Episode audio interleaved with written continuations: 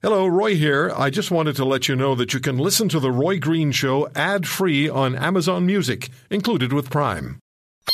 Taking on the Titans, standing up for the little guy. It's the Roy Green Show on the Corus Radio Network.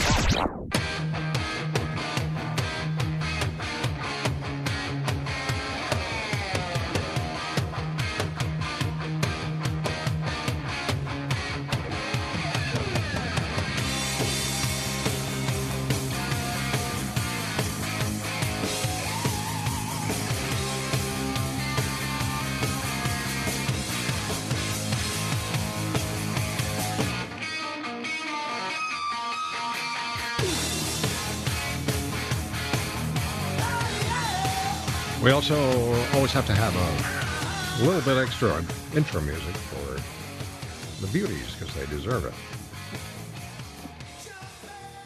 They being Catherine Swift, WorkingCanadians.ca, assessed the most powerful woman in Canada. well, you are. Not, that's, that's, no, don't laugh. That is a legitimate assessment of you as the most powerful woman in Canada. That was years ago, Roy. Well deserved. Years ago. Years you ago. still are, Catherine. That's Yeah. None of us are going to challenge you. Trust me. Well, you're all too No, kind, but no, put it we're, in perspective. we're just smart. Yeah, Isn't that isn't that right, Linda? that's absolutely right, Roy. The former money editor of all the Sun newspapers across Canada. My friend and I, we accomplished a lot of things on uh, with with a combination of radio and print media. Got a lot of people out of trouble and angered a lot of politicians. we did that. They did, eh? We They did that, like us- Roy, very they well, and I did- think we're still trying to do it. didn't like us one bit. Now, the one politician we did like, or would have liked, had she been in in the in the Parliament of Canada at the time, she would have been our ally, as she is now. Michelle Simson, former Liberal member of Parliament, and I keep saying it, seatmate to Justin Trudeau. It sounds kind of weird, but it does sound kind of weird, Michelle. But you were the honest one. You were the one who told Canadian. I just want to keep reminding people there was only one member of Parliament who was honest with with taxpayers and said, "Here's how I spend every single dollar And on- punished for it. on." Yeah, not, not only did she get, well, first they tried to bribe her, then they punished her. When the bribes didn't work, they When you punished couldn't her. be bought. and they tried to buy. They they even offered. Not only did they offer, not only did they offer a huge office with a private bathroom, they offered to buy the toilet paper too. yeah. you know, that's such a guy thing, eh? I, I'm sorry, Yeah. but but you know, a, an office with a bathroom. I mean, that that's something a guy would like. I, I'm sorry, but it is. It is. No, it is. They It missed is? the boat It with is. Sit there and read. That Yeah. is- You're right. We every guy would love that. You're right. We're shallow. We don't have much going for us. So uh, let's let's start beauties with. hi, Michelle. Hello. Uh, let's start with uh, with this story. Job numbers in this country of ours are down quite significantly in the month of July. Some 31,200 jobs, I think was the number. Uh, I'll step aside and uh, please explain. Who's well, you're going right, first? Roy. It was 31,200 net. But I think uh, an important thing to realize is that the actual that was a net number, um, but the actual full-time employment lost was uh, over 71,000. That's right. And that's big. That's a big number. Yes. And it was it was it was offset somewhat by uh, part-time jobs, uh, which were about roughly around 40,000. So th- that trend is is very like you always have to look below the numbers. You know, you see the big global numbers, and that that's okay, but you got to look below it. And whenever business lacks confidence, they move to part-time employment, and that's a rational response. I mean, the the, the left like to criticize them, and yet. If, if you risk your business going out of business and, and therefore having no jobs for anybody, um, you know, you are going to hedge your bets. And if you're hiring people, you're probably going to hire them on a part-time basis until you have confidence going forward that you know the, the economy is going to be good enough to sustain those jobs. So I think that part-time, full-time thing is an, is an important component. yeah, And and I don't think the confidence is there, Catherine. No, it's not. It's not, really not. even close. People are jittery here. There's a sense, although I don't understand why, in the U.S. with Trump on board to perhaps become POTUS, that you know eh, seriously that you know there I don't sense any type of security when I talk to people here in Canada. Yeah, and yet it's interesting that the U.S. added 255,000 new jobs and wages were up too. But here's the thing Ontario loses 36,000 jobs, and BC where they've introduced that 15% tax, they added 12,000. And another thing I think that needs to be pointed out is our youth jobless rate is at 13.3%. And indeed, those youth um, aged 15 to 24, well, 28,000 jobs were lost. But Catherine, here's what I found very interesting. Over 55 people older than 55. There was a gain of 105,000 jobs. What does this mean? Freedom 55, my butt. We're all out there working, trying to pay the electricity bills. Well, that that's absolutely a, a truism. But don't forget, Linda, though these these data are a couple of months old, eh? Mm-hmm. So you you know that that BC tax is not a factor in in this most in the, in these data. No. We'll have to wait a couple of months before we you know before we see that actually factor in. But yeah, older people. I mean, this is part of the part-time phenomena too, right?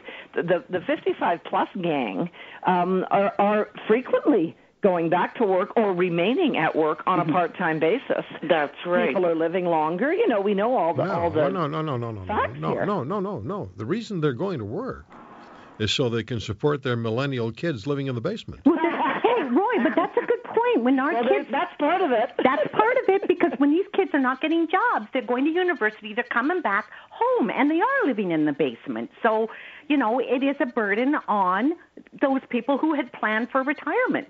That's right. Yep. Okay. Well, also, our governments, they always look to tax more. They never look to economize sensibly. And when they tax more, that means it comes out of all of our pockets, folks. And the in more in, government uh, in Ontario, they slide it in Yes. under a delivery fees Do you believe it? for you know commodities like home heating, and you know what?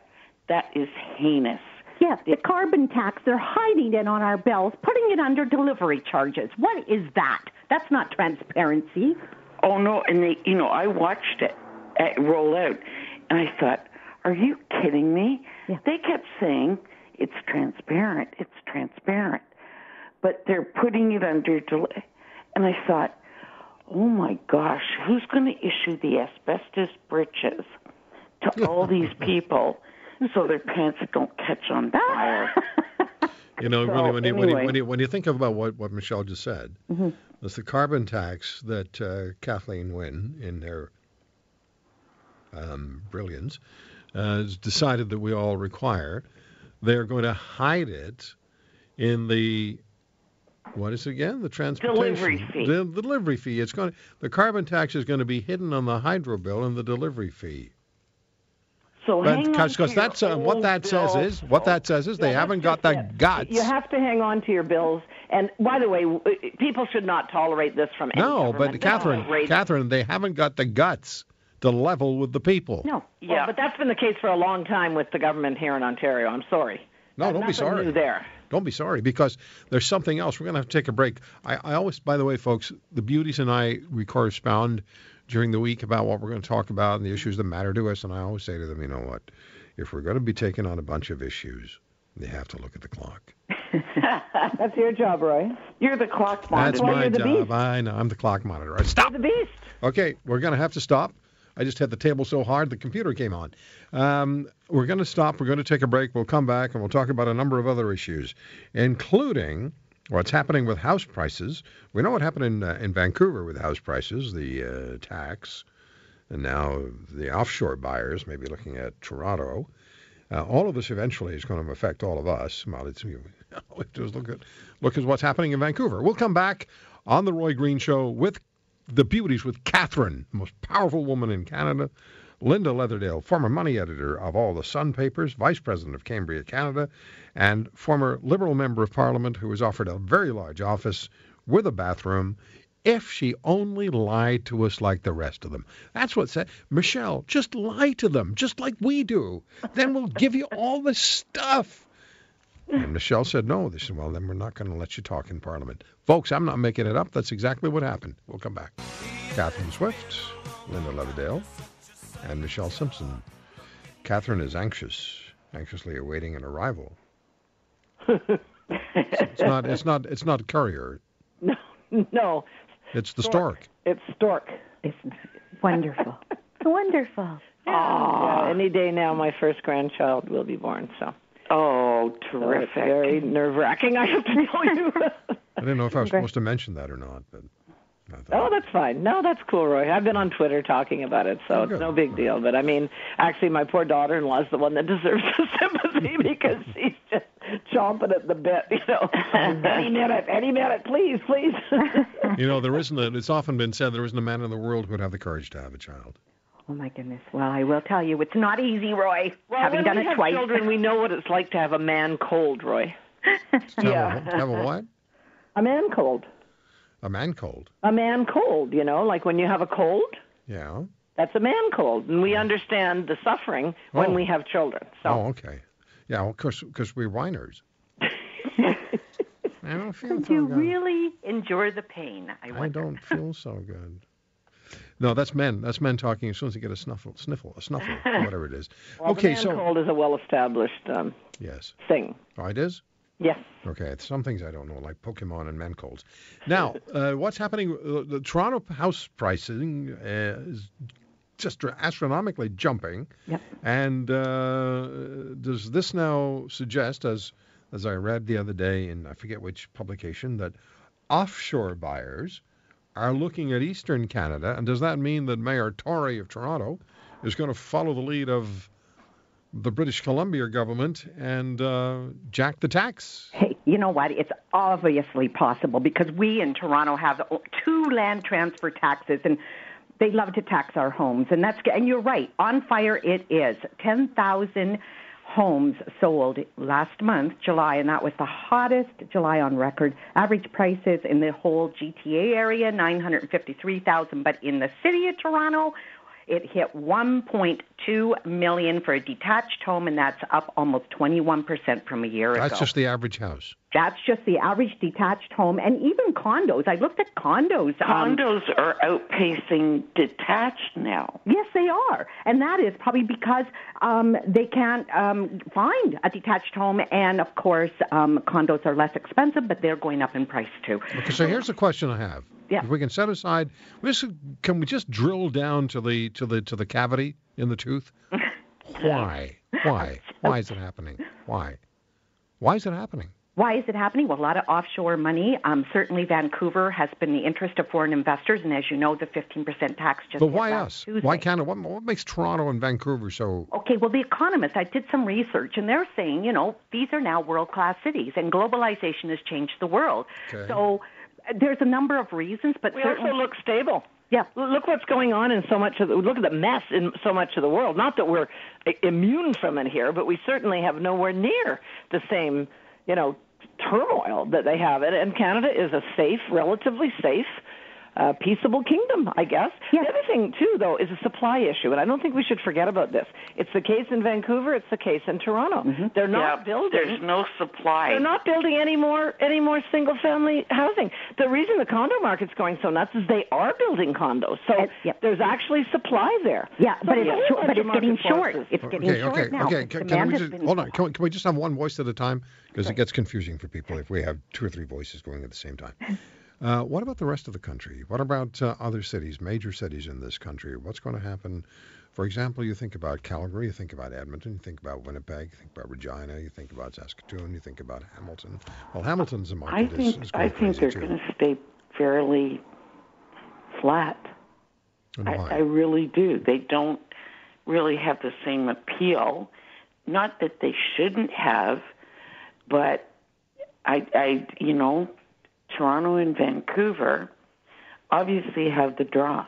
Yeah, and as And well. every market has their own drivers. Uh, right now If in I were an Alberta, we know offshore that what's buyer- happening if in the I were an oil offshore- patch is depressing pretty much the entire province, and real estate is one aspect of that. if I were So an offshore BC, buyer, I'd be looking at Calgary. Proximity to Asia. With Toronto, you've got Can't me. well, and not uniquely, but you've got well-established communities of all kinds of different uh, nationalities and whatnot, and that attracts more people because they know there's a community of you know people like them. Okay, now if I were an offshore buyer, maybe it's because I know Canada, if I were just going to buy, I would look at Calgary because it's such a beautiful location. It's so close to the mountains. It's just it's an incredible city, and I'm, the the Alberta economy is not going to be uh, in the tank forever. As soon as as soon as you know the the, the broom sweeps out the, the troublemakers, the, the the economy will get going. Anyway, Yeah, but by the where my can you call. go to get a 20% return on your investment in one year? Well, that's true too, isn't it? Yeah. But forgot you're right. that Buy low, buy low, sell high. Uh, you Yeah, might have a forgot about point about. Calgary. I forgot about that part. Uh, the 20% uh, return on investment. ROI. Follow the money. It's, we have assumes you're gonna uh, we have two minutes left. Anybody have something Well, I they want to talk want to. about? I did a look at world class cities, you know, and Hong Kong is still the most expensive. New York is very expensive. Vancouver really ranked up there. But can these markets crash? Absolutely. In the subprime meltdown, we saw where Florida was out of sight. We saw Arizona. We saw California. San Francisco, when the high tech bubble burst, their prices fell. Well, what's the chance? What's the Linda? What's the chance we can all get out in our cars and go for a drive and say if the tire goes flat, we're on the side of the highway, Yeah. pulling out that crazy-looking, goofy little tire and trying to get home on a you know on, on something that that shouldn't be sold to anybody. Uh, but we're probably not going to get a flat tire. What are the chances of of, of is the world in a situation now where we have to be worried about what you're just talking about? Well, I still don't like the 15% tax, and I think if they do slap Toronto, I think we're going to see a slowdown. It's a tough one to call, Roy.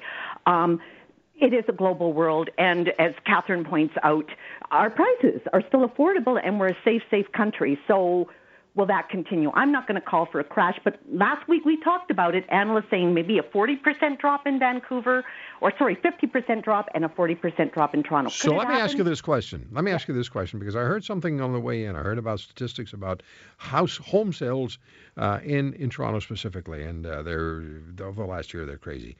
Would you say to somebody who is looking to buy, buy now if you've got the money, buy now, or would you caution them to hang on and wait? Oh, I, I I couldn't recommend buying now. You're buying at the top. I remember in 1990 when the market did crash, 1990 to 1996, I had readers who sold their homes, rented, and waited for the bottom. But now you're hedging a bet. And that's a tough thing to do, particularly if you have kids that you got to have a roof over their head. So I don't know, Roy. It's a, if if you like gambling, maybe this is the time to sell out at the top and see if they're right. Or for your kids, have a basement in your home. No, no, no. I just got rid of mine. No, no, no, no. You got rid of your basement? It's no, no. I got rid of my children. yeah, if you want your kids I mean, to out of, leave my, out of home, my home. I mean, yeah, quit cooking Okay, with kids. cheese. nothing illegal. okay, kids. Okay, kids. I gotta go. Thank you so very much. It's always uh, I, I learn a lot. I learn a lot. I run. I run right out and do exactly the opposite of what you advised me to do. Oh dear. then you'll probably be fine. No, no, I, I pay the price. It's always great. Thank you, Catherine. Thank you, Linda. Thank you, Michelle. And hope uh, hopefully by the time we talk to you next weekend, Catherine, Yes. you'll have that. You'll be a grandmommy. over. Oh, how nice. I'm calling it Meemaw Swift, just for the record. What?